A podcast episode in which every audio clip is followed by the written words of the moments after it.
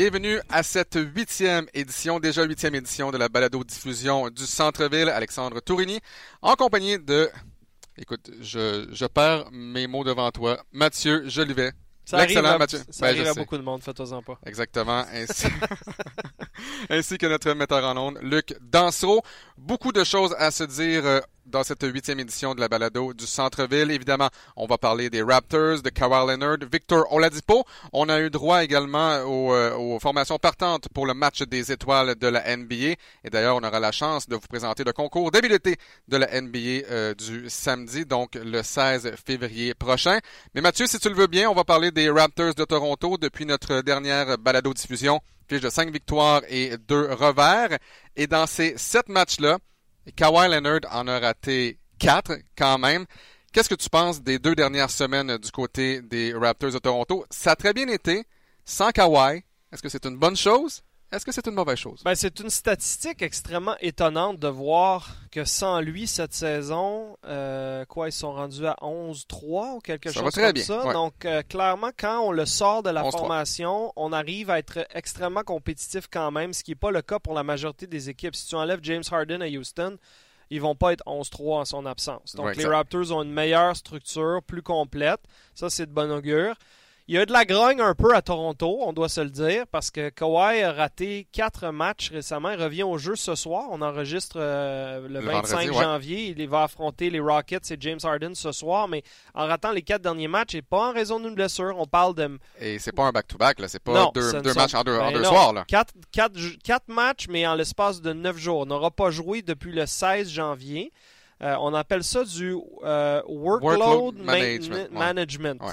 Essentiellement, c'est pour dire on lui donne des périodes de repos. Mais moi, je pensais que les périodes de repos allaient se limiter surtout à deux matchs en deux jours. Mais là, on est, matchs. là c'est neuf jours de repos. Ouais. Là, on va le faire jouer pendant les prochaines semaines. On n'a plus de deux matchs en deux jours. Après ça, on va avoir une pause au match des étoiles. Donc, je continue de penser que tu n'as pas le choix en tant qu'organisation. Tu veux l'accommoder, tu veux qu'il soit frais et dispo pour les séries. Mais je comprends les partisans qui commencent à dire Eh là, écoute, là, c'est, tu payes cher. tu payes très cher pour avoir euh, des Et- longues périodes d'absence comme Et ça. tu payes cher que tu sois euh, fan des Raptors, tu payes tes billets de saison excessivement cher, mais même, exemple, euh, tu es un partisan à Phoenix. Tu veux voir jouer Kawhi. Et là, quand Kawhi n'est pas là, et si tu as eu la malchance de voir un match où Kyle Lowry en plus était blessé, Ouais. là, tu- je comprends que ce, ce sont quand même les Raptors, mais tu veux voir Kawhi Leonard, tu veux voir LeBron Mais James. Phoenix, moi, je m'en occupe pas. Dans Non, le sens que tu de- dois rien aux gens là-bas. Tu dois rien aux À la. Ligue? Tu dois à tes partisans. Moi, la Ligue, je- je- moi, je Ouais. partage moins cet avis-là. J'ai pas l'impression que ta responsabilité en tant que super vedette, c'est de jouer presque tous les matchs parce que tout le monde dans chaque ville. Oui, oui c'est un des grands joueurs de la Ligue, mais c'est pas Michael Jordan non plus. Non, là. non, je dans le sens que c'est- c'est c'est de dire, regarde, à- les matchs locaux, là, effectivement, les gens payent cher. Et de dire, non, Kawhi va aller s'entraîner dans un gymnase à part ce soir. Il va arriver dans son habit Adidas ou je sais pas trop, Mhm. au deuxième quart, s'asseoir sur le banc, regarder le reste du match. Il fait partie de l'équipe, il se lève quand l'équipe va bien, puis il, applaudit. Mais il fait un peu sa petite affaire euh, selon ses heures et ses, cons- ses, ses termes à Ouais. lui. Ça m'achalerait un peu. Ceci étant dit, les joueurs des Raptors sont habitués jusqu'à Ouais. à ce point-ci de la saison à jouer avec et sans lui. Les rôles se redéfinissent assez bien. Clairement, Siakam prend plus de place quand Kawhi n'est pas là. Larry prend un peu plus de tirs. Ibaka prend un peu plus de tirs. Van Vliet prend un peu plus de tirs. Green prend un peu plus de tirs. Donc, on a quand même un équilibre correct, mais on l'a vu dans le match qu'on a diffusé mercredi soir sur RDS2. Deuxième match en deux soirs. Déjà que les joueurs qui étaient en uniforme Ouais. pour les deux matchs étaient plus fatigués. On jouait contre une bonne équipe dans l'Est. Et euh, on n'arrivait pas à trouver le fond du panier en début de match. Personne n'avait le compas dans l'œil du périmètre. Et c'est là que tu as besoin d'un Kawhi pour attaquer le panier, se rendre à la ligne de lancer franc, calmer un peu tout le monde, aller chercher des points, même si c'est pas les plus jolis. Et là, il n'y avait personne pour faire ça. Il n'y a pas de Exact. joueur qui est vraiment capable de prendre cette, cette espèce de rôle de, de mâle alpha dans ces moments-là. Et si les tirs de l'extérieur rentrent pas, tu es dans le trouble. Et on a vraiment connu un premier quart difficile, 16 points. Ben, Je comprends que jamais- les Pacers en ont marqué, on, on a marqué 24, On s'est mais jamais remis dans le match complètement, Alex. J'étais avec Will Archambault à Ouais. la description de ce match-là et euh, ils se sont rapprochés à 8 points, 6 points. Là, ça remontait à 14. Là, rendu au quatrième quart, là, ils, ont apporté- ils ont amené ça à 3 ou 4 points à tout au mieux. Ouais. Mais c'était le, c'était le maximum. Alors, le mauvais départ, euh, ultimement, leur a fait très mal. Euh, donc, c'est pas idéal, mais 5 victoires, 2 défaites. on cherche encore des bébites. On continue de battre les équipes qui doivent battre et de battre quelques bonnes équipes au passage. Donc, je suis pas plus inquiet qu'il faut. Mais disons que rater 4 matchs pour euh, du repos, là, c'était moins. Mais pourquoi on permet ça aux Raptors de Toronto alors que du côté des Spurs de San Antonio avec Duncan, Ginobili, Parker, la Ligue, à un moment donné, est arrivée, puis OK, les gars, vous devez jouer pour le bien de la Ligue. Même chose avec le Heat à Miami. Les gars, vous devez jouer. Pourquoi on permet à Kawhi? Mais les temps ont changé. Parce que on dirait que les Spurs, avec cette vague-là, c'est il y a combien d'années? 5 ans? 6 ans, ça? C'était comme des précurseurs de ça. De dire, non, non, nous, on va faire jouer les gars qu'on veut, quand on veut. on, gère notre horaire, on veut être à notre top en série laissez-nous tranquille. La Ligue s'est mis le nez là-dedans parce que c'était la première équipe à faire ça. Puis mhm. là, comme tu dis, Tim Duncan, Manu Ginobili, Tony Parker, qui jouaient tous pas le même soir dans une rencontre où les Spurs déclaraient essentiellement forfait ou presque à l'étranger. La Ligue aimait pas ça. Là, c'est rendu un peu normal les joueurs qui jouent pas le deuxième match, je dis pas que Kawhi, il y en a, y en a pas 15 là. Non, non, non, mais, la ligue est rendue un peu habituée et un peu déclarée forfait. Euh, c'est impossible d'aller. Tu sais, les Raptors, s'ils veulent vraiment protéger Kawhi avec la ligue chiale, ils peuvent dire bon, oui, il est blessé, euh, il y a une entorse à la cheville. C'est impossible à prouver. Je pense que la ligue a, a, le drapeau blanc. Mais là, ça revient plus à l'organisation, aux joueurs, envers les partisans qui, eux, euh, effectivement, ont droit à un minimum. Est-ce que c'est symptomatique d'une conférence de l'Est qui est tellement faible que tu peux te permettre de dire on va jouer sans notre meilleur joueur, on va faire les séries de toute façon, et peu importe qui on affronte en série, ça va être facile. Ben, au, premier tour, oui. Oh, oui, exact. Au premier tour. Si tu finis top 3 dans l'Est, vous regarderez en ce moment les équipes 6, 7 et 8 dans l'Est, il n'y a rien de quoi faire peur. Euh, donc, il y a un peu de ça. Mais qu'est-ce que ça veut dire sur la saison? Ben, ça veut dire que l'Est est encore beaucoup plus faible que l'Ouest. Ça veut dire que la saison régulière perd un peu de valeur. Euh, et ça veut dire que les joueurs ont de plus en plus de pouvoir individuel, autant pour les mmh. contrats, pour forcer des transactions quand il reste un an de contrat, euh, que pour décider un peu quand ils jouent. Alors, tant mieux pour eux. Tant pis pour les partisans qui trouvent ça moins le fun. Mais dans, dans le, ce qu'on appelle le big picture, les Raptors sont encore en excellente position. On est essentiellement à égalité en tête de l'Est. On continue. Il n'y a pas eu de séquence creuse de, de, de, de série de défaites. Euh, Nick Nurse continue de soutirer le meilleur de plusieurs joueurs. Kyle Lowry, je trouve qu'il joue mieux. Recommencer à trouver un petit peu d'aisance du périmètre. Euh, donc, Jeff Valanciunas va revenir bientôt. Anunobi revient également ce soir. Euh, Patrick McCott a donné des minutes intéressantes, même s'il ne marque pas de bien, mais il a été pas pire contre les Pacers. donc, les Raptors sont dans une, position quand même très intéressante. Et tu vas voir Kawhi Leonard jouer, oui, mais si les Raptors gagnent, que Kawhi soit là ou non, tu retournes chez toi et tu es heureux parce que les Raptors ont gagné. Et essentiellement, tu veux que les Raptors gagnent. Et si ça prend ça pour que les Raptors se rendent jusqu'en finale, gagnent en grande finale, Sait-on jamais? Ah, c'est sûr. Mais de toute façon, les partisans des Raptors, en toi et moi, là, en ce moment, je vais te dire comment ils se sentent. Ils se disent c'est super le fun la saison régulière, mais là, ça, fait quelques années qu'on l'a vécu. On veut se rendre en finale de l'Est. Si, moi, je pense que finale de l'Est, c'est le minimum cette année. S'ils perdent au premier ou au deuxième tour des séries, ça va être une autre année jugée décevante en bout de ligne, peu importe ce qui va être arrivé. Alors, euh, on attend essentiellement la vraie saison. Il va y avoir du stress, il va y avoir de l'anxiété pour les partisans des Raptors rendus au mois d'avril. Donc, une chose à la fois, mais pour l'instant, ça pourrait être bien pire. Et c'est dans deux mois et demi seulement. On a très hâte. Ça vient vite. Oui, on a très hâte ici à RDS. Euh, tu parlais du dernier match euh, des Raptors, donc, contre les Pacers. Et au deuxième quart, on a vu, pour ceux qui ont gardé les yeux ouverts, euh, une blessure effroyable de Victor Oladipo, blessure majeure, rupture du tendon du quadriceps droit, une blessure écoute, qu'on ne voulait pas regarder, essentiellement. Ah, qu'on souhaite à personne, encore moins des joueurs de basket qui ont besoin de, l'explosivité des jambes, des genoux, euh, des quadriceps et de tous ces autres C'est le tendon du quadriceps, là. C'est majeur. votre jambe, là. Écoute, je faisais le match avec Will et euh, au premier regard, on n'a pas compris ce qui est arrivé. Pascal Siakam, qui était le joueur devant Oladipo, Oladipo qui courait essentiellement après Siakam pour mm-hmm. lui nuire sur une tentative de dunk. Euh, est tombé un peu dans les jambes de Siakam, qui aurait pu lui aussi se faire très mal. Lui s'en est bien tiré, mais s'est retourné, était fâché contre Oladipo, jugeait que c'était un jeu dangereux. il a compris en 3.2 secondes Ouais. qu'Oladipo n'a pas fait ça par malice, il l'a fait parce qu'il était arrivé quelque chose de grave. Il était resté très serein au sol, Oladipo. Il n'y a, pas de larmes, il n'y avait pas de cris de douleur, il tapait pas sur le plancher, mais il savait tout de suite qu'il y a quelque chose de majeur. On amène les civières, tous les joueurs se ramassent autour de lui. On met une serviette sur le genou. On met une serviette sur le genou. Euh, et quand on regarde la reprise, on comprend qu'essentiellement la structure du genou a lâché. Ouais. Euh, et C'est donc, la jambe qui a lâché. la jambe a lâché. C'est dévastateur euh, sur une base personnelle. Il y, a, il y a des joueurs qui sont revenus après ce genre de blessure-là. Les deux noms les deux, plus ouais. connus, c'est Tony Parker, ou Tony Parker si vous préférez, et Charles Barkley. Euh, clairement, les, thérapeutes et les médecins des Pacers vont parler à ceux des Spurs dans les prochaines semaines pour comprendre, après l'opération, comment vous avez réhabilité Parker quand cette blessure-là est- s'est survenue. Quels étaient les échéanciers, les objectifs, euh, les, exercices à faire, parce que c'est faisable de revenir. Oladipo est encore jeune, c'est un gars acharné, un grand travailleur.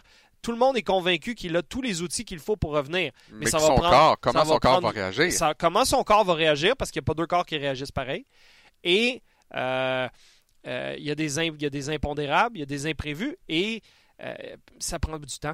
Parce Ouais. que même s'il revient au jeu la saison prochaine, et on n'a pas vraiment d'échéancier de toute façon encore, mais dans le meilleur des mondes, disons qu'en cours de saison prochaine, il revient au jeu, avant qu'il soit à 100%, là, ça va être long. Parlez-en à Gordon Hayward, parlez-en à Paul George, Parlez-en à Kawhi Leonard. à Kawhi Leonard, tous des gars qui ont eu des blessures significatives. Euh, c'est une chose de, de se faire déclarer euh, feu vert 100%, vas-y Mais- fort mon homme par les médecins, mais d'être mentalement aussi réadapté, ça va être très long. Exactement. Et tu parlais de Charles Barkley, c'est arrivé en 99, si ma, si ma mémoire est bonne. Et à l'époque, il avait dit Ma carrière est terminée. Ouais. Je comprends que la médecine a beaucoup évolué en 19 ans, 20 ans même. Mais euh, quand même, là, pour Victor Oladipo, j'ai hâte de voir comment ça va aller. Euh, il connaissait vraiment les meilleurs moments de sa carrière depuis euh, deux ans, donc la saison 2017-2018 et 2018-2019. C'était rendu une vedette de la NBA. Et comme tu l'as dit, ça va faire mal à Victor, ça va faire mal aux Pacers. Cette année, et c'est là où un peu je trace un parallèle avec Kawhi Leonard, c'est que cette année, Oladipo a raté 11 matchs en raison d'une blessure au genou droit. Mm. Le même genou. Il a tout le temps été ennuyé un peu avec son genou droit. Et si je me souviens bien, dans le match, les deux possessions précédentes, Oladipo, ça semblait difficile sur lui de cou- euh, pour, pour lui de, de courir. Est-ce qu'il est revenu trop tôt? Est-ce que son genou était, euh, était blessé davantage qu'on ne le savait? On ne saura jamais. on ne saura jamais. Chose certaine, dans les 11 matchs que Victor Oladipo a ratés, les Pacers ont quand même bien fait. Fiche de 7 et 4. Mais c'est une chose de savoir que Oladipo va revenir. On va tout donner et Victor va revenir. Ouais. Là, il ne reviendra pas. Donc, pour les Pacers, qu'est-ce que ça veut dire? L'Est est faible, encore une fois. On a quand même beaucoup de bons joueurs. Mais. Regarde, cette équipe-là a des bons joueurs, Alex. Euh, Miles Turner euh, se développe extrêmement bien. Domantas Sabonis est un joueur euh, vraiment émergent. Euh, Tyreek Evans est capable de marquer des points. Collison peut t'aider. Thaddeus Young a été excellent mercredi. Ils ont quand même gagné ce match malgré la blessure, malgré le, le- le down émotif qu'ils ont vécu pendant le match. Bogdanovic aussi. Mais en bout de ligne, tu perds ton meilleur marqueur, tu, parles, tu perds le moteur offensif de ton équipe. Alors, je pense qu'ils vont se débrouiller. Ils vont quand même, quand, quand même finir dans le top 5 dans l'Est. Ils sont troisième présentement et ils peuvent pas dégringoler jusqu'au sixième rang avec les équipes qui sont après les Celtics et les Sixers. Mais le problème, c'est que dès que tu finis 4 ou 5, tu vas jouer en première ronde contre un excellent adversaire parce qu'il y a 5 bonnes équipes dans l'Est. On peut s'entendre là-dessus. Ouais. Et tu n'auras pas Oladipo en série qui était le morceau important. Moi, je pense que leur saison vient de prendre le bord. Je pense pas que tu peux gagner l'Est et je pense même pas que tu peux gagner une ronde dans l'Est en finissant 4 ou 5e si t'es les Pacers. Euh, Tu dois finir 3. Et t'es un petit marché, tu vas pas attirer facilement des agents libres. Oladipo, tu l'as eu avec une transaction où les, les le Thunder voulaient se débarrasser de gros contrats en échange de Paul George. Tu peux pas, en cours de saison, aller chercher un joueur de son talent. Tu peux peut-être, tu m'as mentionné des options tout à l'heure, Kentavious, Caldwell Pope, peut-être une Tim patch. Hardaway Jr., mais c'est pas Victor Oladipo, c'est un genre de patch, effectivement. Et t'as pas grand-chose à donner. Non, tu donnes, tu joues avec des contrats. Là, les Knicks sont prêts à donner Hardaway en ce moment parce qu'ils veulent se débarrasser de son contrat. Pas parce qu'il est un mauvais joueur. Non. Il fait à peu près 18 millions par année et ils veulent avoir le plus de flexibilité possible pour l'été prochain dans le but d'attirer Kyrie, KD ou les deux dans un monde de filles de farfadelle. mais Ouais. euh, eux autres sont prêts à le donner pour pas cher. Si tu es capable de trouver les contrats équivalents à donner que tu veux plus, tu le fais. Mhm. Sauf que j'ai beaucoup de difficultés à imaginer euh, trouver des, du renfort substantiel pour pallier à Oladipo. Donc moi, je pense que leur saison est presque essentiellement terminée. Par contre, je me souviens avoir euh, fait un match euh, avec William, je pense, il y a deux ou trois semaines, et on avait regardé durant le match. Parce que moi, je me disais, les Pacers sont un, un bon joueur d'avoir des chances d'aller en finale. Un bon joueur, pas une patch, un bon joueur. Et là, on regardait, qu'est-ce que les Pacers ont à offrir? On a notre propre choix de première ronde, propre choix de deuxième ronde. Est-ce qu'il y a une équipe qui va faire le pari? Parce que avec Victor, avec Victor essentiellement, les Pacers, c'est une équipe qui, qui vont finir dans le top 6 de la ligue peut-être. Là, tu repêches 24, 25, 26, c'est pas bon.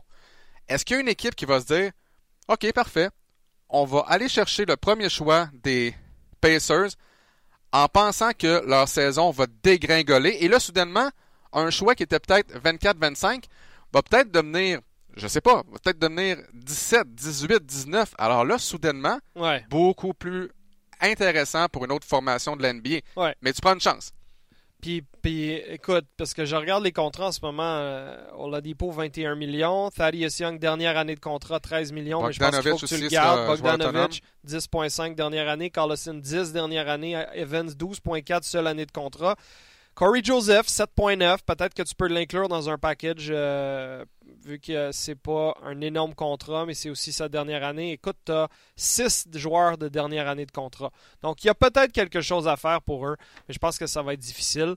Euh, je voulais rapidement glisser un mot sur Chris Boucher. Ouais. Euh, 8 points, 3 rebonds. euh, mardi soir, dans la victoire face aux Kings de Sacramento en 12 minutes. Euh, J'en glissé un mot sur les médias sociaux euh, plus tôt cette semaine. Moi, j'ai- j'aimerais beaucoup qu'il lui donne un petit peu plus de temps de jeu. On voit les limites de Greg Monroe, euh, Ouais. qui, qui donne des bonnes minutes, mais qui peut pas le faire soir après soir. Euh, Boucher, c'est pas le même genre de joueur, moins costaud, mais il peut étirer le terrain, peut tirer à trois points, peut bloquer des tirs, donc il apporte. Moi, j'aimerais ça qu'il vole quelques minutes à Monroe. Je suis pas convaincu que ça va arriver, surtout que Valanciunas reviendra au jeu dans la Ouais. prochaine semaine ou deux.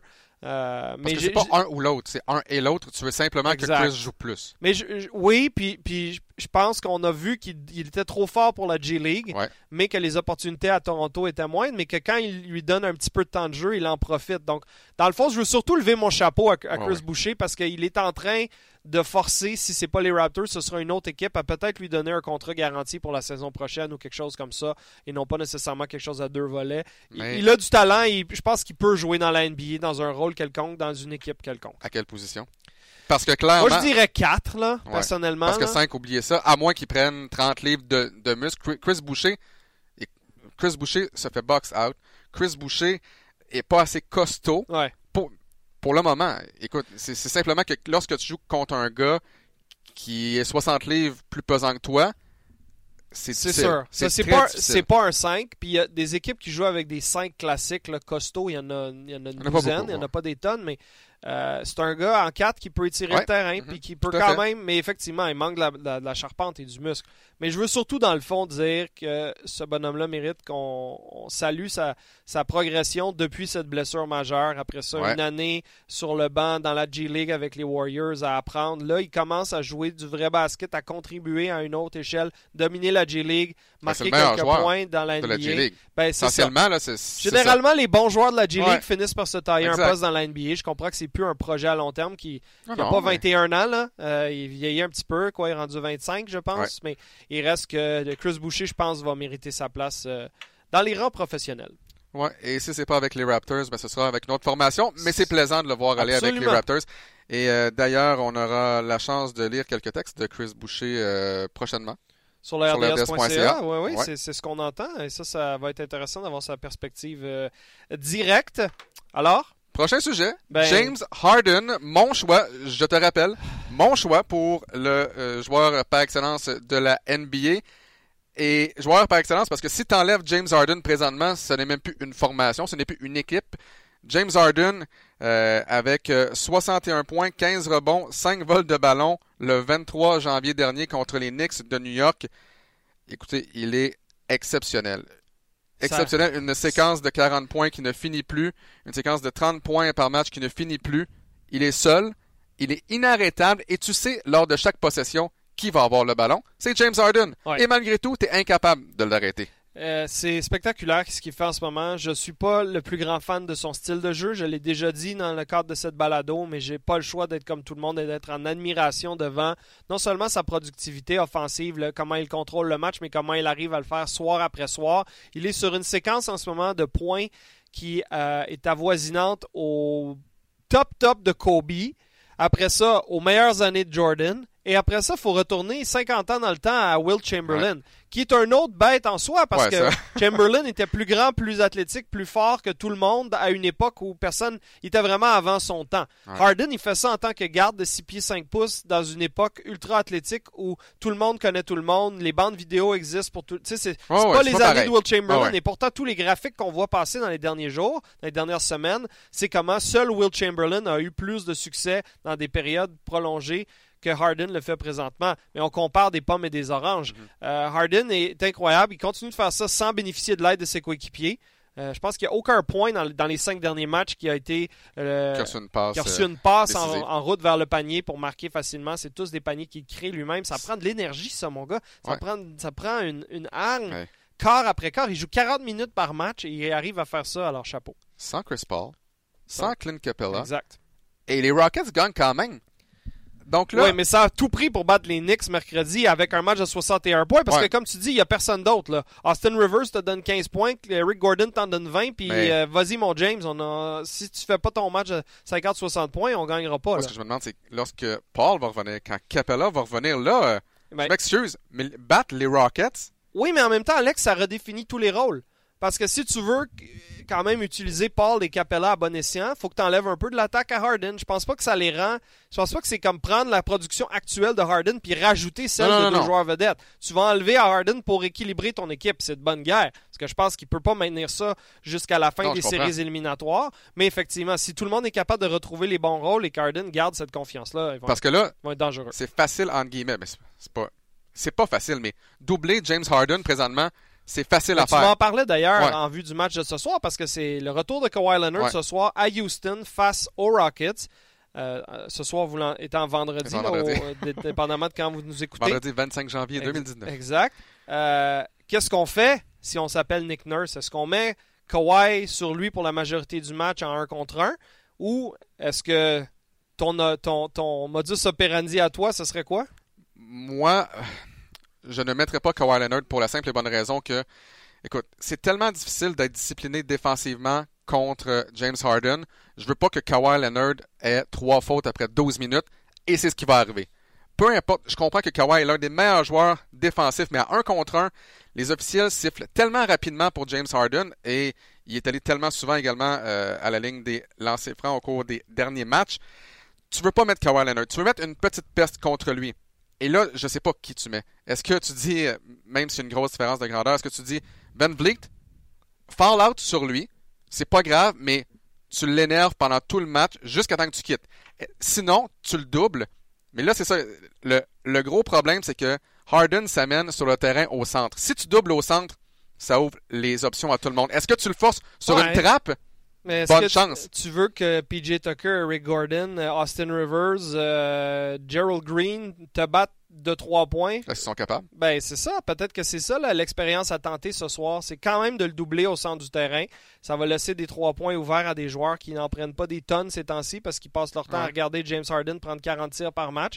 Euh, peut-être que c'est. Moi, je pense que j'essaierais à Nunobi Ouais. sur vrai. lui qui est plus grand, Plus qui revient de blessure, donc tu peux pas lui donner 40 minutes, mais c'est le gars qui pourrait le déranger un peu plus. Tu embarques Kawhi à certains moments qui ferait dispo, mais de façon sporadique. euh, parce que sinon, t'as pas une tonne de gars. Moi, je pense que c'est casse-gueule de faire ça avec euh, Van Vliet ou euh, Ouais. Lowry qui sont vraiment plus petits. Mais tu as d'autres options un peu plus athlétiques. Peut-être un petit peu Mecca, peut-être un petit peu euh, Delon Wright. Je sais pas trop. là. Il y, a- il y a- il y a un jeu d'échecs intéressant qui va se Ouais. passer ce soir à Houston. Ou tu forces James Harden à aller plus vers, vers les lignes de côté. Tu forces James Harden à ne pas être en plein milieu. Et euh, reste que c'est quand même très difficile euh, pour lui. Et tu parlais du fait que la, grande majorité de ses points euh, ont été faits sans qu'il ait, qu'il ait reçu une passe.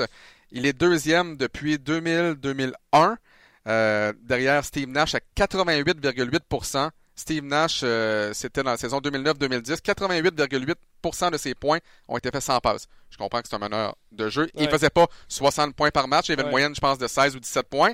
Mais il est pas loin là, du record depuis 2000-2001 euh, détenu donc par dit match. long. Ouais, exactement. Euh, parlant justement peut-être du meilleur joueur de l'NBA, qui c'est de, de, de James Harden. Il a été nommé sur l'équipe des partants en vue euh, du match des étoiles de la NBA qui aura lieu dans à peu près une vingtaine de jours.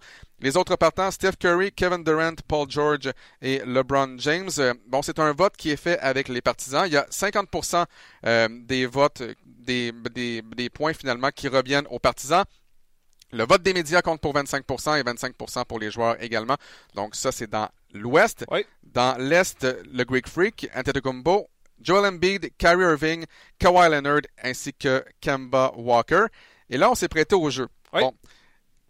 J'aime ça, moi j'aime pa- ça des jeux comme ça. Voilà. Ça prend quand même une équipe de réserve et qui, euh, bon, selon toi, mérite d'être sur la formation de réserve. On va pas nommer tous les joueurs, mais quels sont les noms peut-être qui te viennent en tête? OK, alors on va faire l'Est en premier. Euh, donc, ça prend sept autres joueurs pour compléter. C'est 12 Ouais. sélections par association, par conférence. Exact. Alors, mes sept additionnels dans l'Est, Blake Griffin avec les Pistons. Eh, 30 points au mois de janvier. Ah non, Blake il, Griffin, il est- ouais. il est vraiment, on dirait qu'il est fâché de tout ce qui s'est passé, de la façon qu'il a quitté Los Angeles. Il est en mission, ce bonhomme-là. Nicolas Vucevic du Magic, qu'on entend plus Ouais. ou moins parler, mais qui connaît une très bonne saison à Orlando pour une équipe euh, Ouais, qui en, est surprenante. en moyenne 20, 20-10. Là. Je veux Ouais, dire, ouais, il a été très constant. Euh, Bradley Bill, pour moi, des Wizards, euh, je pense que c'est un incontournable. Ben Simmons des Sixers, qui pas le meilleur marqueur au monde parce que son tir de l'extérieur ne sera jamais le meilleur, mais il continue soir après soir à créer pour ses coéquipiers. C'est vraiment une licorne euh, sportive, là, ce bonhomme-là. Euh, J'ai mis Oladipo, sachant fort bien Ouais. qu'il n'ira pas, mais qui mériterait quand même la sélection. C'est quand même symbolique. Et là, les deux derniers, ben ça, j'ai trouvé ça difficile. euh, parce qu'il y a plusieurs candidats. Il n'y en a pas une tonne qui sautent aux yeux. Non, mais Moi, mes deux choix pour compléter, Ouais. c'est euh, Kyle Lowry et D'Angelo Russell. on a les. Ouais. T'as les ben, mêmes? Ben, à, à peu près, ouais. À peu près. Alors voilà. Euh, Russell, je l'ai mis parce que je trouve que depuis trois semaines, il est allé solidifier sa candidature, continue d'être vraiment solide pour les Nets et les Nets eux-mêmes qui continuent d'être surprenants dans Son l'Est. sixième. Ils sont sixième dans l'Est. Alors, c'est le meilleur joueur. Il y a d'autres gars comme Dinwiddie, comme Allen, euh, qui se débrouillent bien, mais Ouais. euh, Russell, pour moi, est, est vraiment la, la surprise de l'année dans l'Est. Donc, moi, ce sont mes sept. Ouais, J'avais Lowry, Bill, euh, Russell, Griffin, Middleton. Euh, du côté Chris des, Middleton des avec les Bucks. Ouais. Et, choix surprise peut-être, euh, Collins du côté des Hawks, un joueur de, de deuxième année de Wake Forest. Euh, 19 points euh, par match en moyenne, 10 rebonds. Et si c'est le meilleur pointeur, c'est le meilleur joueur de cette formation-là.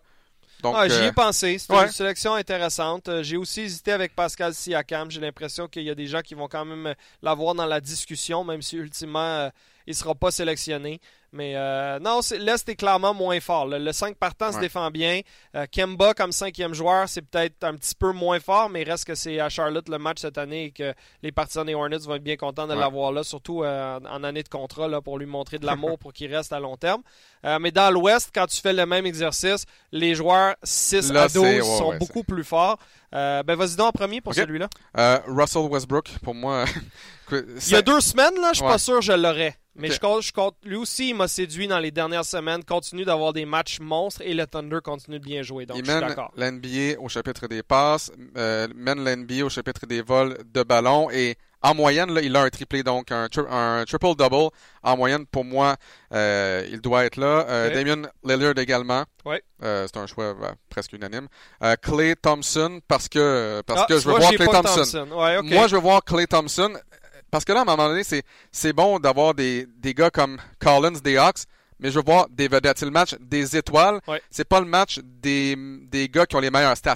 Donc, Non. pour moi, je veux voir absolument Clay Thompson. Parfait. Luka Doncic, qui, aurait, qui a failli être partant. Pour moi, je veux le voir là. Mhm. Euh, on a Anthony Davis, qui n'est pas partant. Et ensuite, euh, Nicolas Jokic, peut-être des Ah, Nuggets. T'as pas le choix, Alex. T'as- pas le T'as choix. pas le choix, c'est peut-être le, joueur trop- trop le plus complet. Pour moi, euh, T'as pas le choix avec Jokic. euh, 100% d'accord euh, sur Davis, évidemment, sur Lillard, sur Westbrook.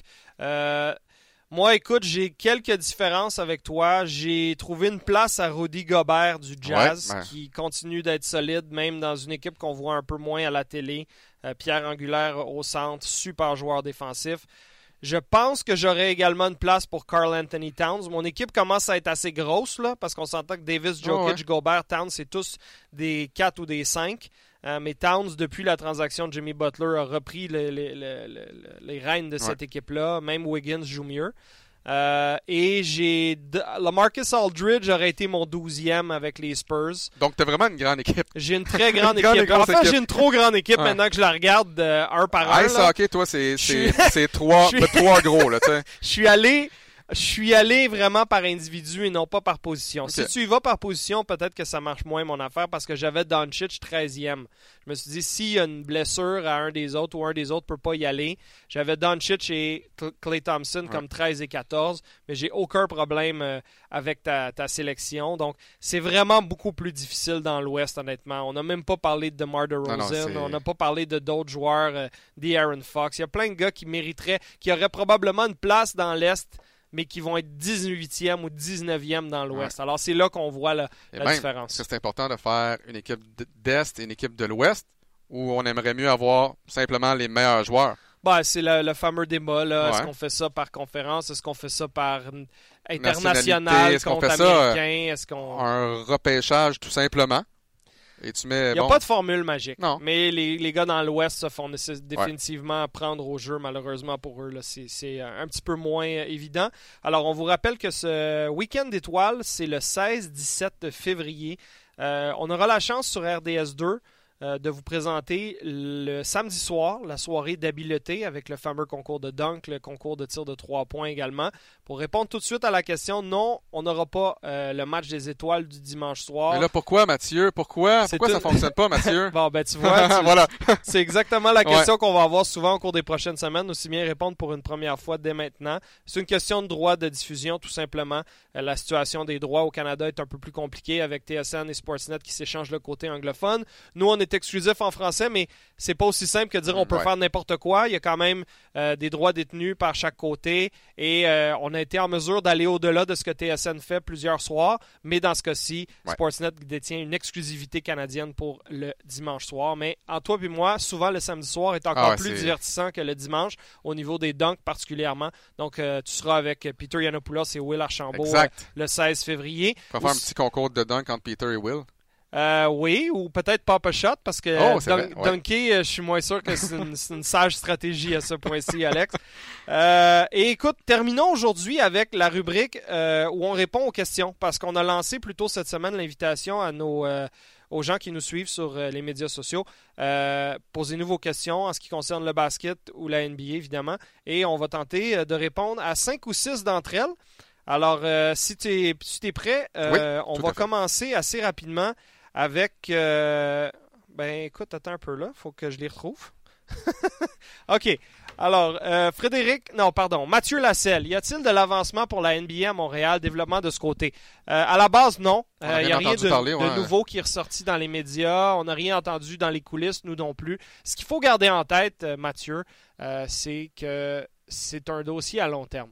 Il n'y a personne qui et s'est avancé dans ce dossier-là dans les dernières années en disant ça s'en vient là. Non, non, non. En même temps que les expos, là, dans un an ou deux, ou les, les Nordiques ou tout ça. Non, c'est pas ça. là. C'est vraiment établir des bases. Et moi, ce que je pense qu'il va arriver la prochaine étape, ça va être d'établir une équipe de G-League ou de Ligue mineure, euh, peut-être à Verdun, peut-être autour de Montréal. Je te vois déjà grimacer. Je suis pas convaincu non plus que c'est la bonne solution, mais j'ai l'impression que les gens qui continuent d'avoir ce projet-là en tête vont, vont avoir cette étape-là en premier. Et s'ils se fient sur cette étape-là pour déterminer la viabilité du projet de la NBA à Montréal, ben, c'est probablement voué à l'échec. Mais je pense que c'est la prochaine étape. Moi, je m'attends pas à avoir du nouveau au cours des prochains mois dans ce dossier-là. Vous savez à quel point j'aimerais ça que ça arrive, puis vous savez à quel point j'aime le basketball, là, mais à Montréal, c'est la NBA où j'ai beaucoup de difficultés à croire que n'importe quoi d'autre que la NBA va bien marcher. Le circuit universitaire marche au Québec dans quelques villes, mais on a vu tellement d'échecs à Montréal. Le Jazz, le Matrix, il y en a eu. Là. Ouais. Ça fonctionne pour trois matchs, après ça, les, les, les gens oublient j'aimerais tellement ça que ça marche, mais d'après moi, ça passe par la NBA immédiatement. Ou, Ou rien. sinon, Ouais. Ah, non, On est 100% sur la même page, Alex. Euh, prochaine question. Zachary Grondin, question très bien formulée. Croyez-vous vraiment que Zion est meilleur que Barrett? Plusieurs sites renommés placent Zion devant RJ, mais Zion n'est pas- n'est-il pas seulement un joueur ex- explosif et spectaculaire avec ses dunks, tandis que Barrett est beaucoup plus complet, il fait tout bien. Merci c'est une gars. question et une opinion Ben, en même temps. Oui, mais, parfait. mais écoute, il reflète beaucoup nos propos. Ouais. On a un peu, un peu parlé de ce sujet-là presque à chaque balado depuis le début de la saison. Et je pense que tu es sur la même page que nous, Zachary. Euh, les deux sont de joueurs de grand talent. Les deux euh, sont dans une classe à part en vue du prochain repêchage.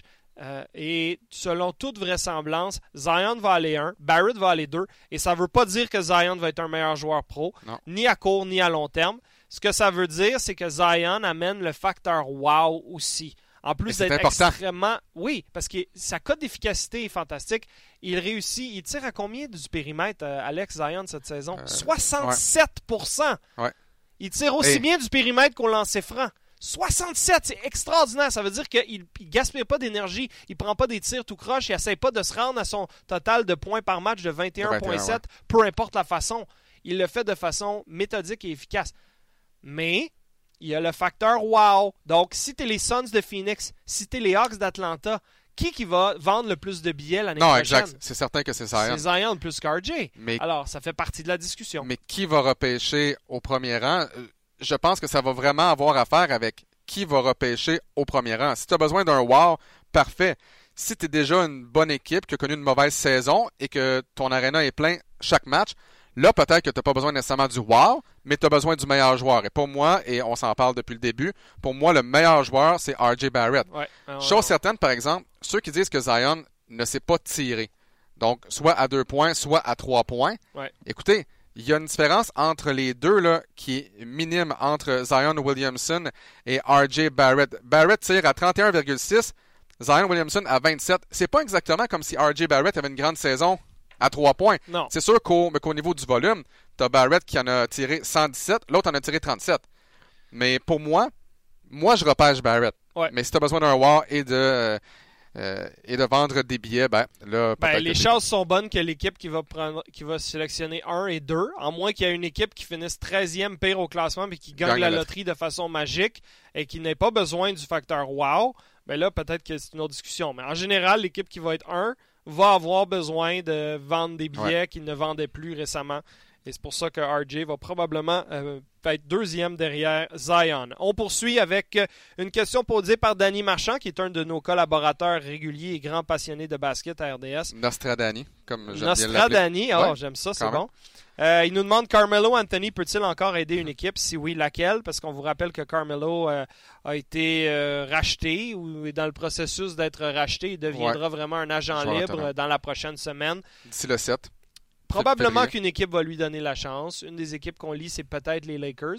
Moi, personnellement, mon opinion est très claire là-dessus. Moi, c'est trois lettres. C'est comme... Et il y a deux fois la même. Donc, c'est non. La réponse, Ok, non. j'ai regardé les autres possibilités, là, mais non. Mais moi, non. la réponse, c'est non. Tu sais, même, tu peux te dire, est-ce que les Raptors pourraient prendre une chance et avoir un gars comme Carmelo sur le banc? Et là, soudainement, tu penses que tu as plus de, de talent.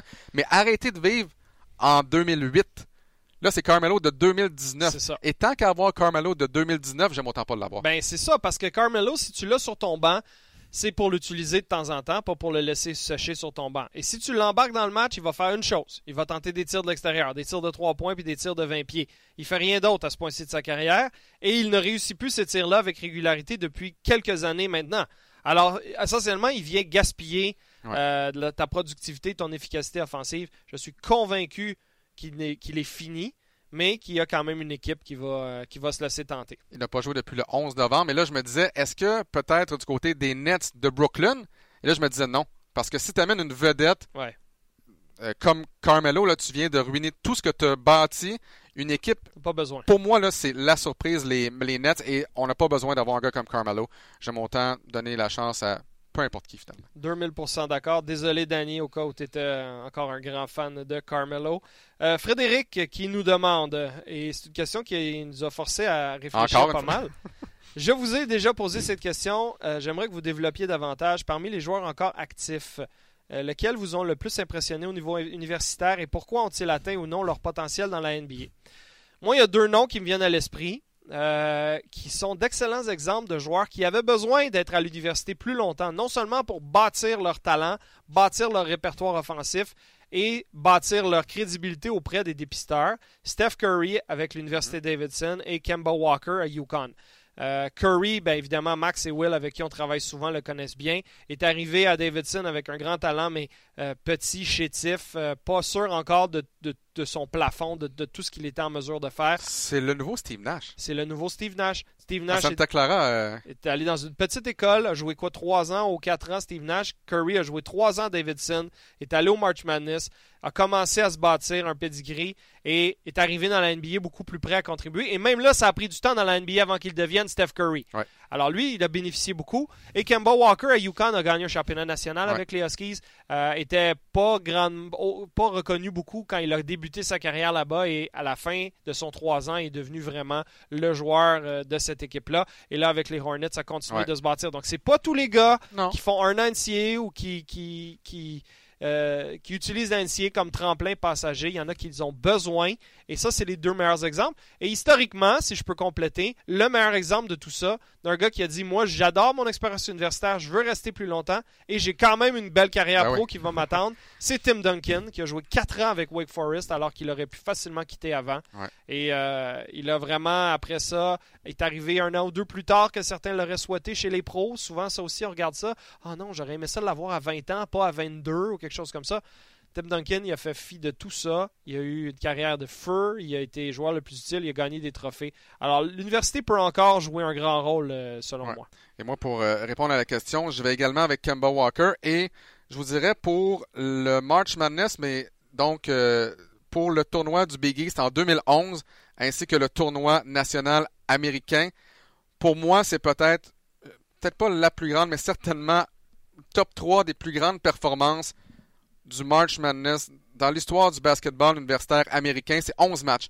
D'abord, 5 matchs en 5 jours à Madison Square Garden, New York, au tournoi du Big East, dont une victoire en prolongation contre Syracuse en demi-finale avant de battre Louisville en finale.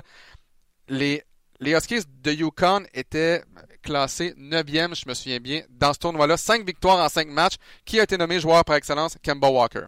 On arrive dans le tournoi euh, on est classé troisième. En moyenne, 24 euh, points par match, 6 rebonds, 6 passes également. Il a été encore une fois nommé joueur par excellence du Final Four. Kemba Walker, c'est, la plus belle séquence au niveau universitaire en série, en, match éliminatoire qui m'a été dont, j'ai eu la, chance de voir depuis 2000. Ah, c'est là qu'il a fait sa renommée. Et malgré tout ça, il a été repêché au 9e rang en 2011 par Charlotte. Et vous voyez à quel point ça a payé présentement. Kemba Walker attire l'attention de plein d'autres formations. Et là, il va avoir la chance de jouer au match des étoiles, justement, à Charlotte. Oui, ça, pour lui, ça va être exceptionnel. Il semblait très heureux. On a vu une vidéo circuler hier à ce sujet-là. Euh, alors, deux dernières questions rapidement pour terminer. François Boucher qui dit Est-ce qu'il y a des Canadiens québécois éligibles au prochain repêchage de la NBA Écoute, on en a parlé souvent.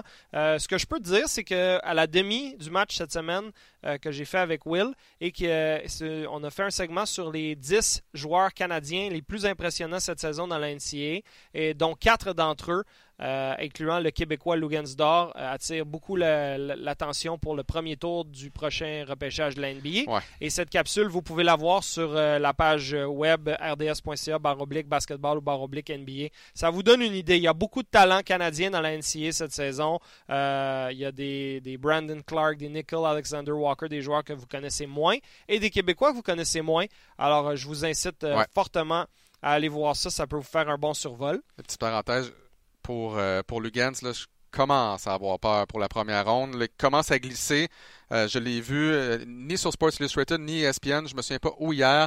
Mais là, c'était rendu 28, 29, 30 et on disait exactement ce qu'on ce qu'on dit. Il va devoir connaître un bon mois de février. Mars va être important pour lui, ainsi que euh, les mois là, qui, vont, qui, vont, qui vont précéder le repêchage de la NBA. Il faudrait qu'il amène Arizona State au tournoi puis qu'il gagne peut-être un match aussi. Là. Ça, ça pourrait Avec une grosse performance. là. Oui, oui, parce qu'en ce moment, euh, ça va un petit peu moins bien.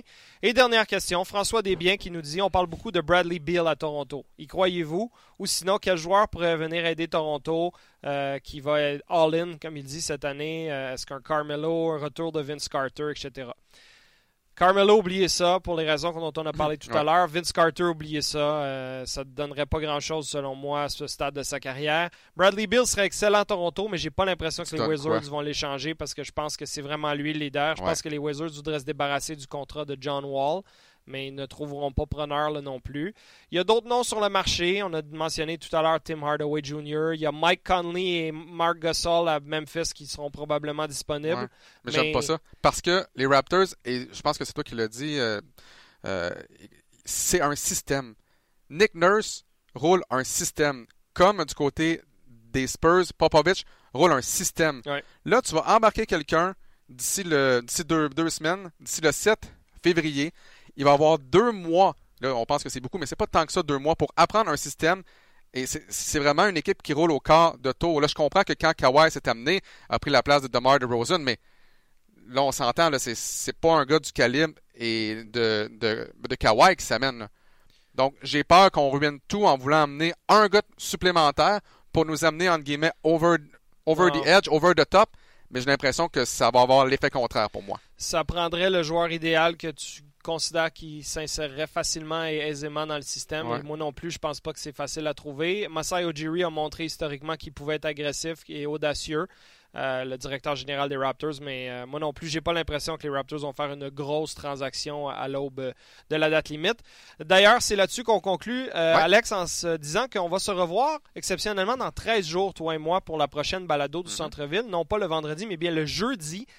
Euh, 7 février, et c'est justement le jour de la date limite des transactions dans la NBA, 7 février vers 15h, donc on devrait enregistrer l'émission euh, justement là, autour de 15h ou euh, pas longtemps après pour pouvoir commenter sur les Ouais. transactions de cette journée-là. C'est pas comme dans la LNH, il y en a un peu moins, mais généralement il y a du mouvement à chaque année. ouais. De temps, à, de temps à autre, il y a des transactions euh, significatives. Donc, on va se réserver notre prochain rendez-vous dans deux semaines pour parler euh, de cette date limite qui arrive plus tôt dans la NBA que par les années passées.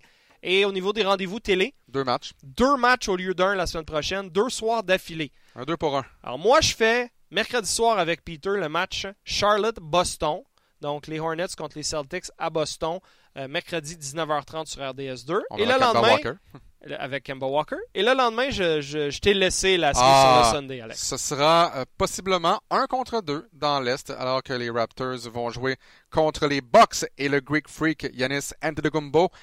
Et ça va être vraiment une excellente semaine de basketball sur nos ondes. On a très hâte. Jeudi 31 janvier, Ouais. 20h pour ce match Milwaukee-Toronto euh, à Toronto, au sommet dans l'Est. Merci beaucoup, Alex. Merci Mathieu. Merci à Luc à la console. Merci à tous ceux qui nous suivent assidûment pour cette balado du centre-ville. N'hésitez pas à partager le contenu. Ouais. Et on se retrouve très bientôt pour une autre édition. À bientôt.